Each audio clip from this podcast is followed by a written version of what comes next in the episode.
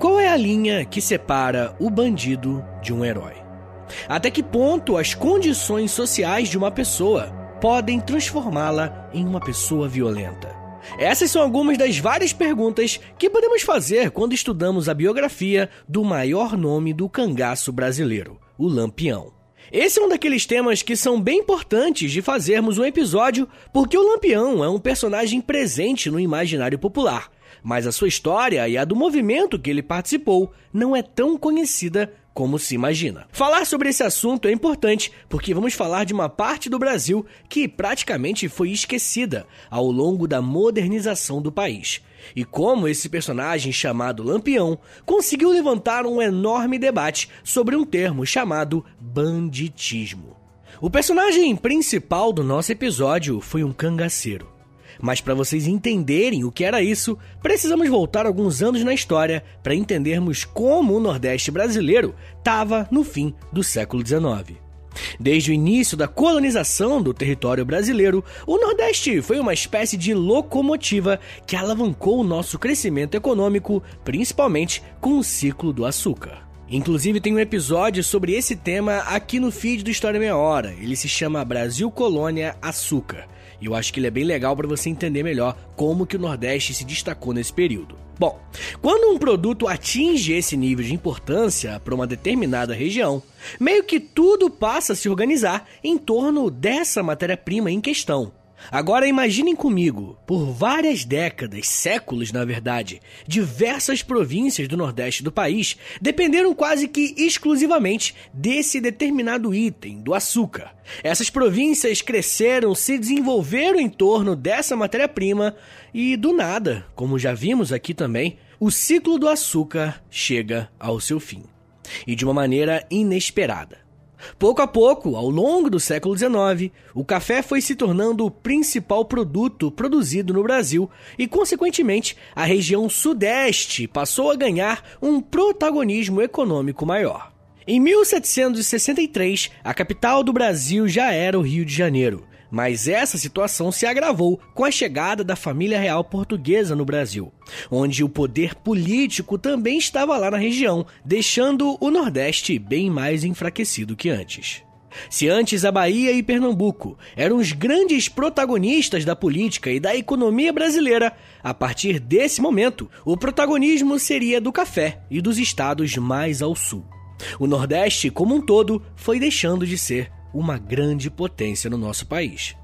Com essa nova situação, a economia dessa região precisou ser completamente reestruturada, usando como alternativa a criação de cabeças de gado e da agricultura de roça, ou seja, de uma plantação mais básica, focada no contexto local. Se essas mudanças por si só não levassem as pessoas que moravam ali a mudarem os seus hábitos e costumes, precisamos colocar mais um elemento nessa equação: o clima. Para muita gente que mora no sul e no sudeste do Brasil e nunca visitou o Nordeste, geralmente carrega uma visão bem preconceituosa de que todo o Nordeste é um grande sertão, ou seja, é uma área de grande seca. Mas a verdade é que não é bem assim. Mesmo que em algumas áreas essa seca realmente tenha sido muito forte e cruel com os moradores locais. Meu ponto é que não dá para extrapolar isso para toda a região, tá ligado? Bom, mas quando as coisas aconteciam normalmente, a época das secas se alternava com as chuvas, e se chovesse entre dezembro até o mês de junho, os agricultores e fazendeiros classificavam esse como um ano bom. O problema é que a década de 1870 foi marcada por grandes momentos de seca, sendo o ano de 1877 a maior dessas secas. A Grande Seca, como ela foi chamada, abalou as estruturas sociais e econômicas de praticamente sete estados do Nordeste. Diante desse cenário, os fazendeiros mais ricos e as elites locais se refugiavam nessas áreas de serra, onde o clima era mais ameno e a possibilidade de chover era maior. Mas e quem era pobre? E quem dependia de plantio e está próximo daquelas terras para ter o que comer? Para essas pessoas, não restava muita alternativa ao não ser fugir daquela situação. E vai ser nesse contexto de grande seca que vão surgir as grandes retiradas, ou seja, famílias inteiras irão para as estradas buscar um novo lugar para morar. E quem detalha muito bem como essas viagens aconteciam foi a historiadora e cientista social Maria Isaura Pereira de Queiroz, dizendo que, abre aspas, a população mais pobre punha-se a caminho a pé, na poeira das longas jornadas, os adultos carregando crianças pequenas, puxando a vaca ou as cabras que restavam, o cachorro de estimação fechando a marcha. Estes grupos pobres é que eram chamados de retirantes. Fecha aspas. É bem provável que você já tenha ouvido falar sobre esses retirantes, seja em obras de arte ou naquele livro clássico Vidas Secas. Infelizmente, essa foi uma realidade muito dura que boa parte da população de algumas províncias do Nordeste vivenciou. Se não bastasse o sofrimento causado pela própria viagem, a autora Maria Isaura ainda conta que muitas cidades não recebiam bem essas famílias retirantes, porque existia o medo de que mais pessoas chegando nesses locais fariam com que os recursos, que já eram escassos, sumissem completamente.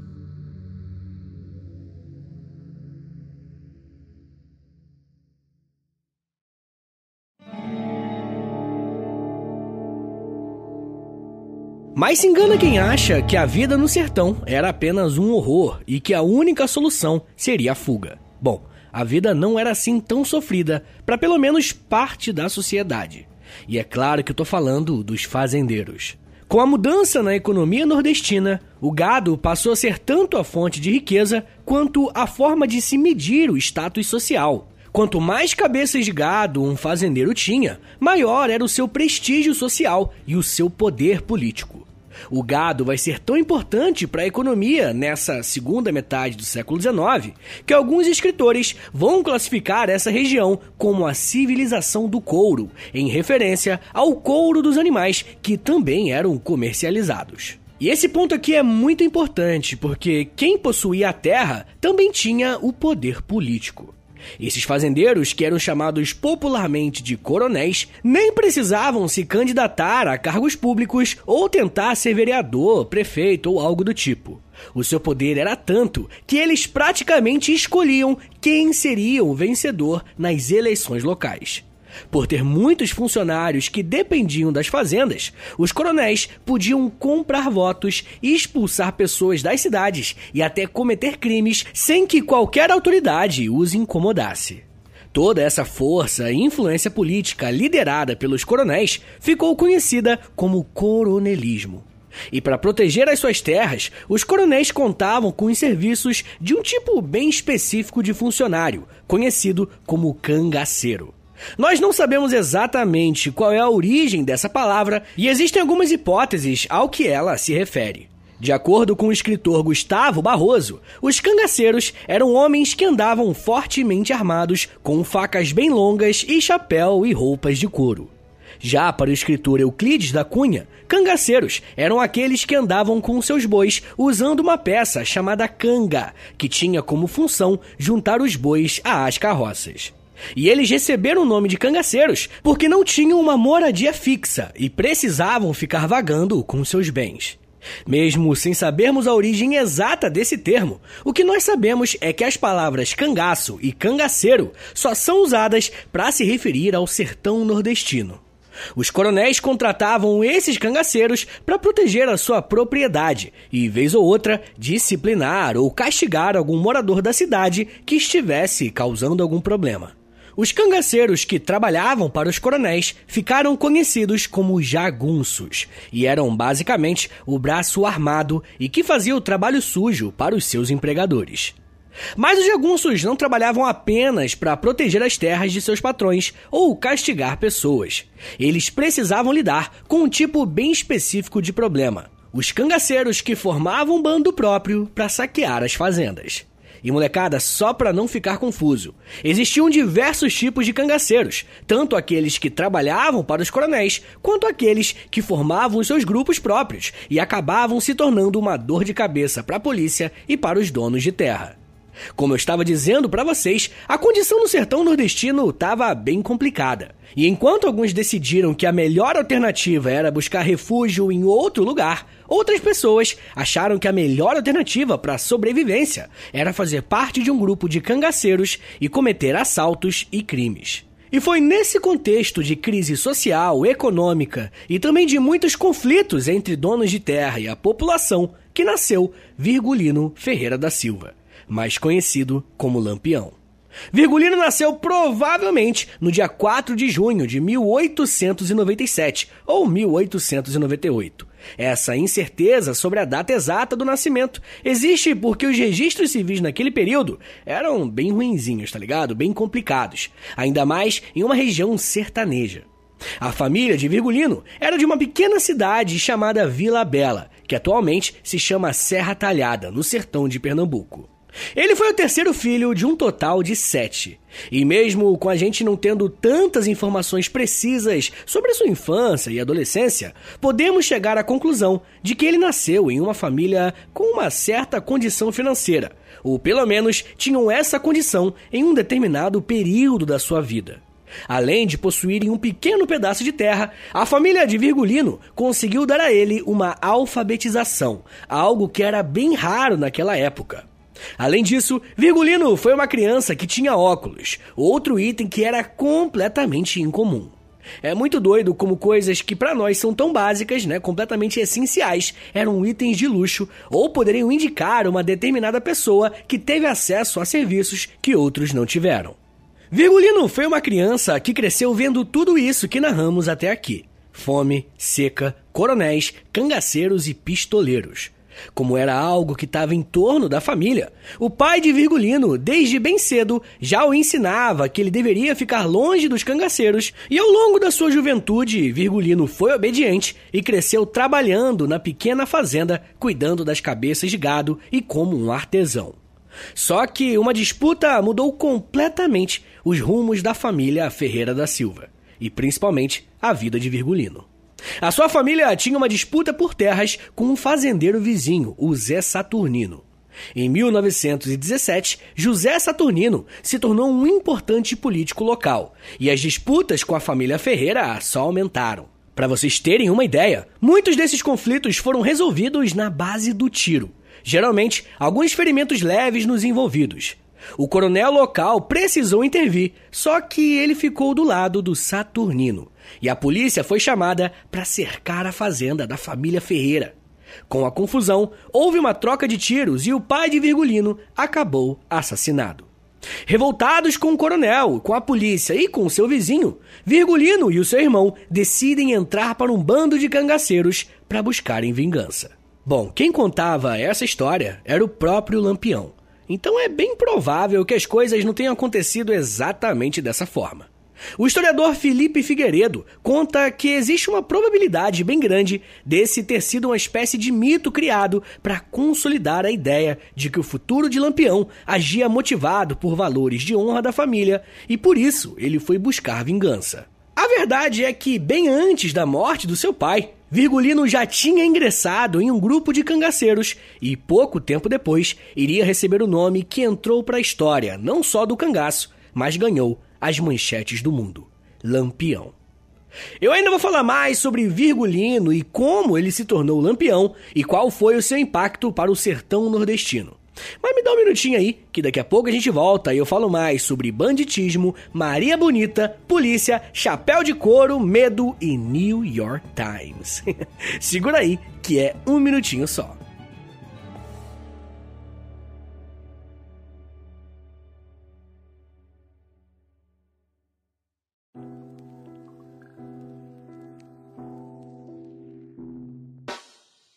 O História em Meia Hora é parceiro da loja. Acesse loja.com.br, é loja escrito L-O-L-J-A, e pesquise pela História em Meia Hora. Lá você vai encontrar blusas, camisetas, regatas, moletons e muito mais produtos exclusivos do nosso podcast, tá? Só tem no História em Meia Hora e lá no site da loja. Tem uma blusa que é uma mistura do Lampião com a Kira, tem uma que é da cadela laica, tem uma que é o Street Fighter, só que com figuras históricas do Brasil. Gente, tem muita coisa irada por lá. Lembrando, é claro, que quando você compra um produto na loja, além de você ficar todo bonitão ou bonitona, você ajuda o História em Meia Hora a continuar de pé. Então, obrigado. Acesse agora loja.com.br e pesquise por História em Meia Hora. loja.com.br e digita na busca História em Meia Hora. Valeu, gente!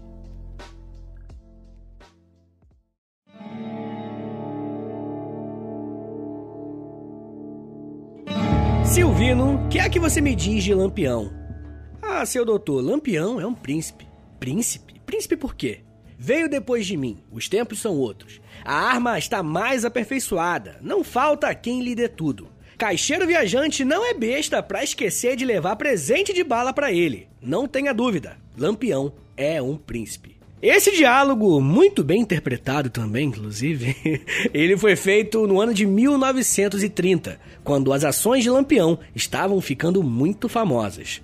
O homem que está respondendo os questionamentos a respeito de Lampião é um homem chamado Antônio Silvino, que tinha sido um dos mais conhecidos e também um dos mais perigosos cangaceiros do sertão, até surgir, claro, o Lampião. E eu trouxe essa fala de um cangaceiro anterior ao Lampião, porque existe uma diferença geracional na história do cangaço. E isso nos ajuda a entender um pouco como Virgulino se tornou Lampião. Os cangaceiros existem na história brasileira, pelo menos desde a independência do Brasil, e quando o Nordeste foi perdendo a sua força política e econômica, como eu falei no bloco anterior. Os cangaceiros do século XIX precisaram lidar com todas as dificuldades que a seca trouxe e a falta de estrutura daquela região.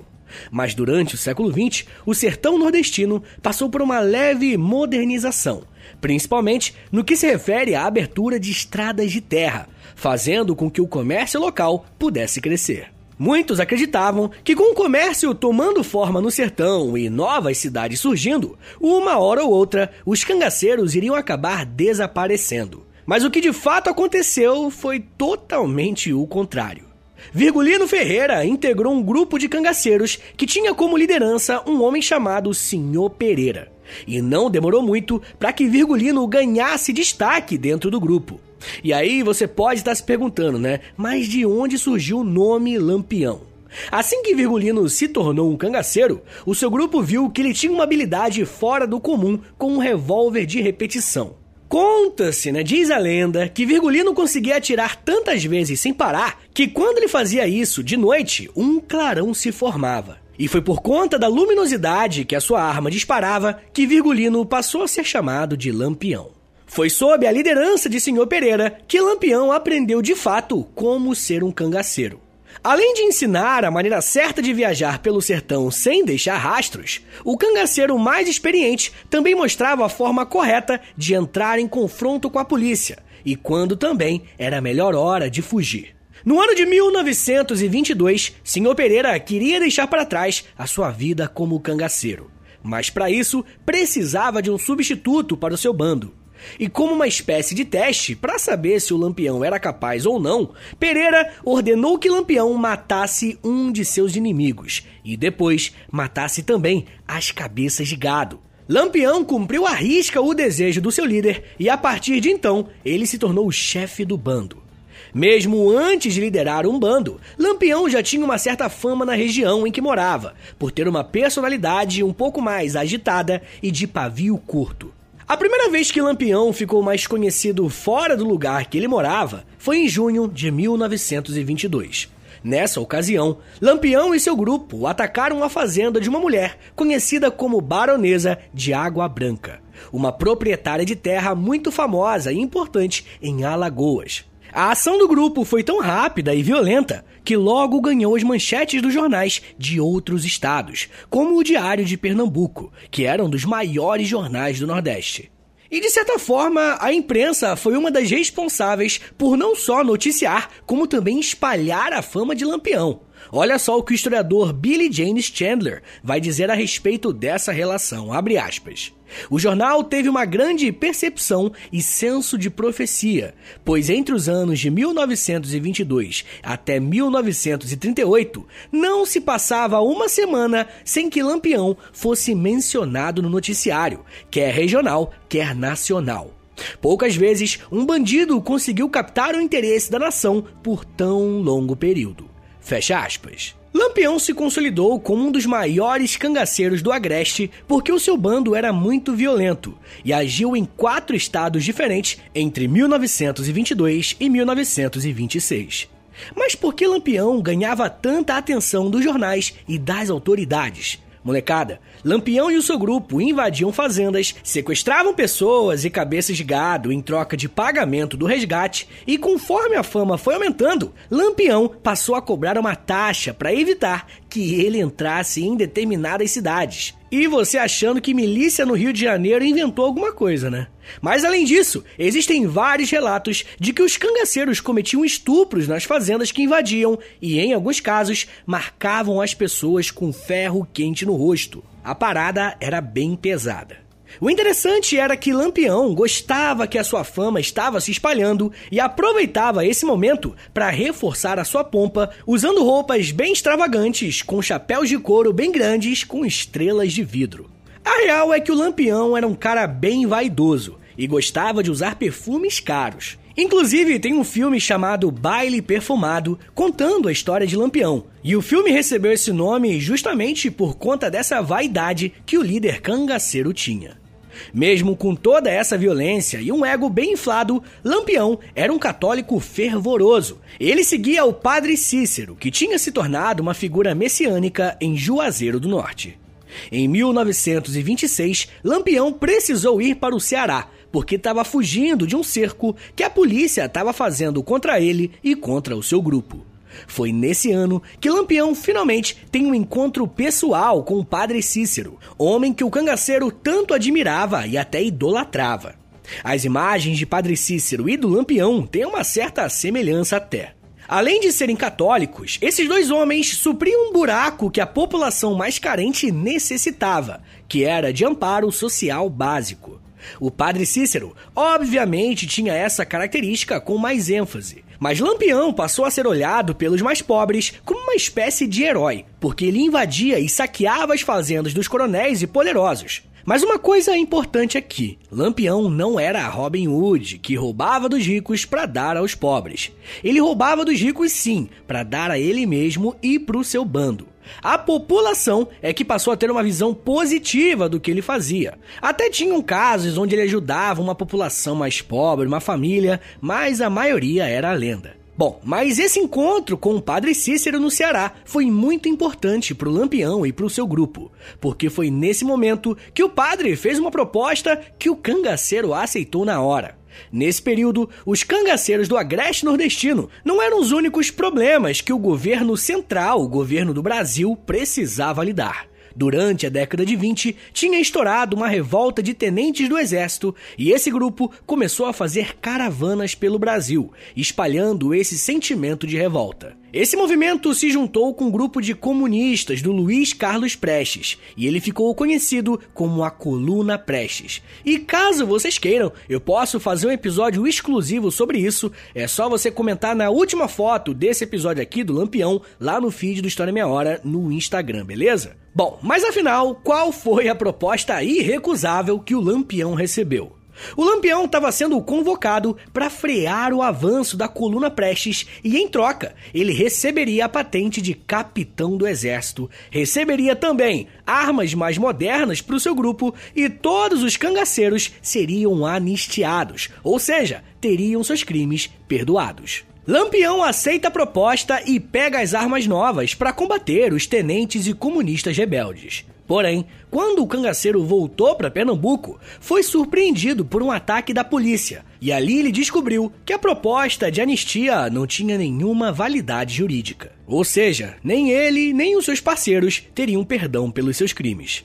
Lampião então desiste de combater a coluna Prestes e continua a cometer os seus crimes no cangaço, mas agora com mais armas e dessa vez fornecidas pelo governo brasileiro. Parabéns aos envolvidos, né? E em caráter de curiosidade, mesmo não realizando a luta contra a coluna Prestes, o Lampião exigiu que todo mundo do bando chamasse ele de capitão mesmo assim. O cara era vaidoso mesmo, né? Agora autodenominado Capitão Lampião, ele se tornou bastante popular no sertão por invadir fazendas de grandes coronéis. O Lampião conseguia humilhar os seus adversários, e em geral, seus adversários eram a polícia volante. A polícia volante era um braço das polícias locais que eram contratadas apenas para combater os cangaceiros, e eles tinham uma dificuldade em particular com o Lampião e com o seu bando. O Lampião, ao longo da sua carreira, se é que dá para chamar isso de carreira, tinha construído um esquema de atuação muito eficiente. Além de liderar outros grupos de cangaceiros de maneira indireta, Lampião conseguiu fazer muitos contatos nos estados que passou e essa rede se tornou uma importante fonte de apoio. Além desse apoio de pessoas mais próximas de Lampião, em alguns lugares, parte da população local apoiava as ações de Lampião e o seu grupo, e como demonstração disso, davam abrigo, alimento e até acobertavam caso precisassem fugir da polícia ou ficar um período escondidos. Essas pessoas que os ajudavam passaram a ser chamados de coiteiros. Mas, como eu sempre costumo dizer por aqui, nem só de crimes e invasão a terras vive um cangaceiro. Em 1929, Lampião conhece uma jovem chamada Maria Gomes de Oliveira, que nessa época tinha apenas 19 anos. Maria se apaixona por Lampião e logo integra o seu grupo de cangaceiros. Em pouco tempo eles se casam e Maria passa a se chamar Maria Bonita. E foi a primeira mulher a integrar um grupo de cangaceiros. Nesse quesito, o grupo que Lampião liderava se destacou dos demais bandos de cangaceiros, pois foi o único a permitir que as esposas acompanhassem os seus maridos. A fama de Lampião e seus parceiros alcançou um nível inimaginável em 1930, data em que ganhou uma manchete no New York Times. E é isso mesmo que você ouviu, você não ouviu errado. Um dos maiores jornais do mundo, talvez o maior, fez uma matéria sobre o cangaceiro e o comparou com o famoso Robin Hood. Além dessa manchete no jornal, as únicas imagens e fotos que temos de Lampião e do seu bando foram feitas por um jornalista chamado Benjamin Abraão Boto, que passou algum tempo com o grupo documentando tudo o que pôde. A década de 1930 representou uma fase decadente dessa vida do cangaço. Tanto que várias vezes Lampião tentou se desvincular do seu grupo para viver uma vida normal, entre aspas, com Maria Bonita. Não conseguindo fazer isso pelos seus constantes conflitos com a polícia, em 1932 o casal teve a sua primeira filha, chamada Expedita Ferreira Nunes, conhecida como a Princesa do Cangaço. Além dela, Lampião e Maria Bonita engravidaram outras duas vezes, mas os bebês já nasceram mortos. Em julho de 1938, Lampião e o seu bando estavam descansando na fazenda Angicos, no sertão de Sergipe. Não sabemos por quem exatamente, mas a posição de Lampião foi delatada para a polícia, que conseguiu organizar um ataque surpresa. Na madrugada do dia 28, amanhecendo bem cedinho, Lampião foi surpreendido pelo ataque da polícia e não conseguiu tempo para reagir ou se defender. A polícia matou Lampião e quase todo o seu grupo. Provavelmente para se vingar de toda a humilhação que passaram por todos esses anos e também para deixar claro uma mensagem, os policiais decapitaram todos os mortos e levaram as cabeças para serem expostas em diversos locais do Nordeste.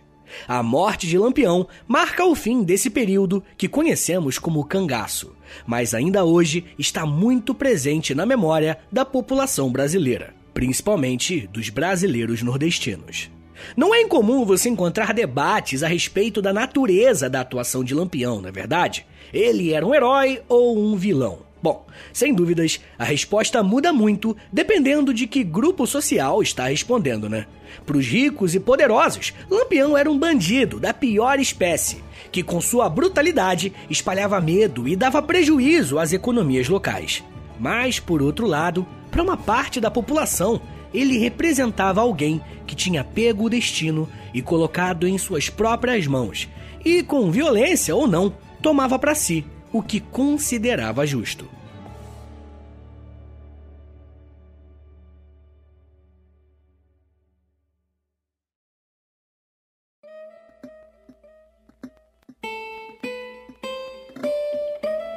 Senhores, muito obrigado por terem vindo até aqui. Meu nome é Vitor Soares, eu sou professor de História e você acabou de ouvir o História em Meia Hora. Se você gostou desse episódio, se você, pô, achou que te ajudou de alguma forma, se riu das minhas piadas ruins ou algo do tipo, dá uma moralzinha aí pra mim, cara. Compartilha esse episódio, na moralzinha. Mas, sei lá, você pode postar nos stories se você quiser. E aí, se você postar no Instagram, marca lá, arroba História em Meia Hora. Você também pode postar no Twitter, tá bom? Sinta-se convidado. E aí você marca lá, arroba H30podcast, tá bom? Mas a melhor forma de você divulgar o trabalho é você mandando diretamente para um amigo, tá ligado? Aquele amigo, aquela amiga que você sabe que gosta de história. Que você fala, pô, essa pessoa gosta de história, ouve aqui esse podcast aqui que eu acho que você vai gostar, lembrei de você. Olha aí, a pessoa já vai se sentir querida por ti, pô. Olha que maneira. Lembrei de você quando eu ouvi esse podcast. Dá essa moralzinha que isso me ajuda demais. Uma outra forma de você apoiar esse podcast diretamente, a melhor forma, na verdade, é você indo lá no Apoia-se, tá bom? apoia.se barra História Meia Hora, que você vai ter, pô, se você assinar, obviamente, você vai ter acesso a conteúdo exclusivo, vai ter acesso a Clube do Livro também. Cara, tem muita coisa maneira. Conteúdo diário no Instagram. Cara, entra lá que você vai ler tudo bonitinho. E se você quiser e puder me ajudar, tem que poder também, obviamente, eu agradeço demais. Sinta-se convidado. Lembrando que o História Meia Hora ele faz parte de um conglomerado de podcast de educação que eu tô fazendo, que é o Educação em Meia Hora. Já tem mais dois. Tem o Geografia em Meia Hora, dá uma chance lá, ouve lá, vê se você gosta. E também tem o Astronomia em Meia Hora. Não sei se você curte esse tema, mas dá uma passada, ouve um episódio lá. Se você gostar, você acompanha. Clique em seguir e tudo mais. Inclusive, lembre agora, clica aí, dá essa moralzinha. Hoje em dia o Spotify ele tá muito criterioso com o negócio de avaliação, tá ligado? Ele tem um negócio da estrelinha. Se você estiver ouvindo esse podcast no Spotify, na verdade qualquer plataforma, né? Clica em seguir, clica no sininho, dá cinco estrelinhas aí que pô, isso é muito bom mesmo. Além do História em Meia Hora, eu também faço o História pros Brother, que é de história e também é de humor, tá ligado? E eu também faço podcast pra revista Aventuras na História, além de escrever para eles semanalmente também. Cara, faz o seguinte, me segue nas redes sociais, arroba Soares, no Twitter e no Instagram, que lá eu publico tudo, tá ligado? É até meio chato, eu admito. Todo dia eu tô publicando, oh, lancei isso, lancei aquilo outro, escrevi tal texto, episódio novo do meu podcast tal. Mas aí você não perde, tá ligado? Os que você gosta, obviamente obviamente. Tá bom, gente? Então é isso. Muito obrigado, um beijo, até semana que vem! E valeu!